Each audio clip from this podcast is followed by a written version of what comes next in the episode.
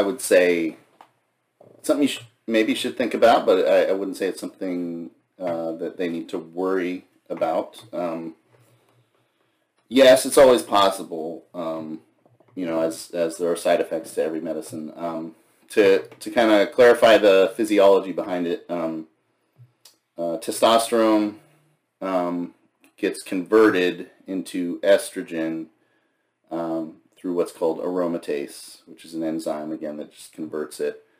Aromatase is typically found in adipose tissue. So men with, um, you know, essentially that have more body fat are more likely to have more aromatase, which means that they're more likely to essentially have a little bit of overflow of you know excess testosterone into estrogen and all men all men have some breast tissue all of it we're born with it um, so uh, estrogen grows that breast tissue um, if if there's an excess of estrogen so um, uh, there's always the potential since all men have breast tissue there's always the potential that uh, that can grow, and again, we call that gynecomastia.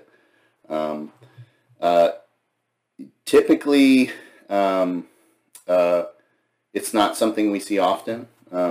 Um, uh, in fact, I would say it's a rarity, um, especially in men who are just doing uh, testosterone replacement. Uh, there are certain um, anabolic steroids um, that sometimes increase that risk more significantly, but the good news is that um, uh, we have ways to both prevent it and also to counteract it. So we can prevent um, the conversion of estrogen into or testosterone into estrogen with um, an aromatase inhibitor, um, and so um, uh, that uh, anastrozole is the one we typically use um, for that. Um, that one was created for women with hormone-sensitive breast cancer we use it at a significantly lower dose than, than uh, those uh, women have to use it for. So there are very, very few side effects at such a low dose for men.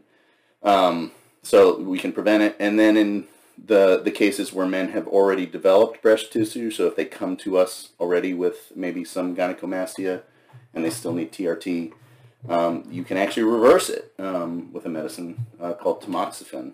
Um, Tamoxifen was also a medication um, that was created for um, uh, women with uh, breast cancer, and it basically uh, uh it doesn't block um, the production of estrogen so much as it blocks the receptors of estrogen. So um, uh, over time, the blockage of the estrogen receptors in the breast, they like anything, they can atrophy, and so over time they shrink in size.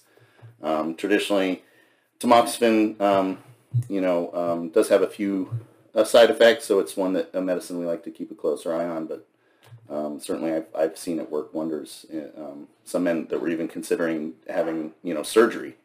Um, I, I, watched their breasts essentially uh, disappear with just taking tamoxifen. So.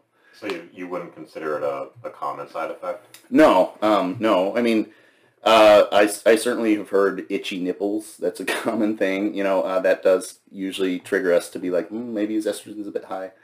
Um, uh, or more sensitive nipples. That's not too uncommon. Um, but uh, no, I I rarely.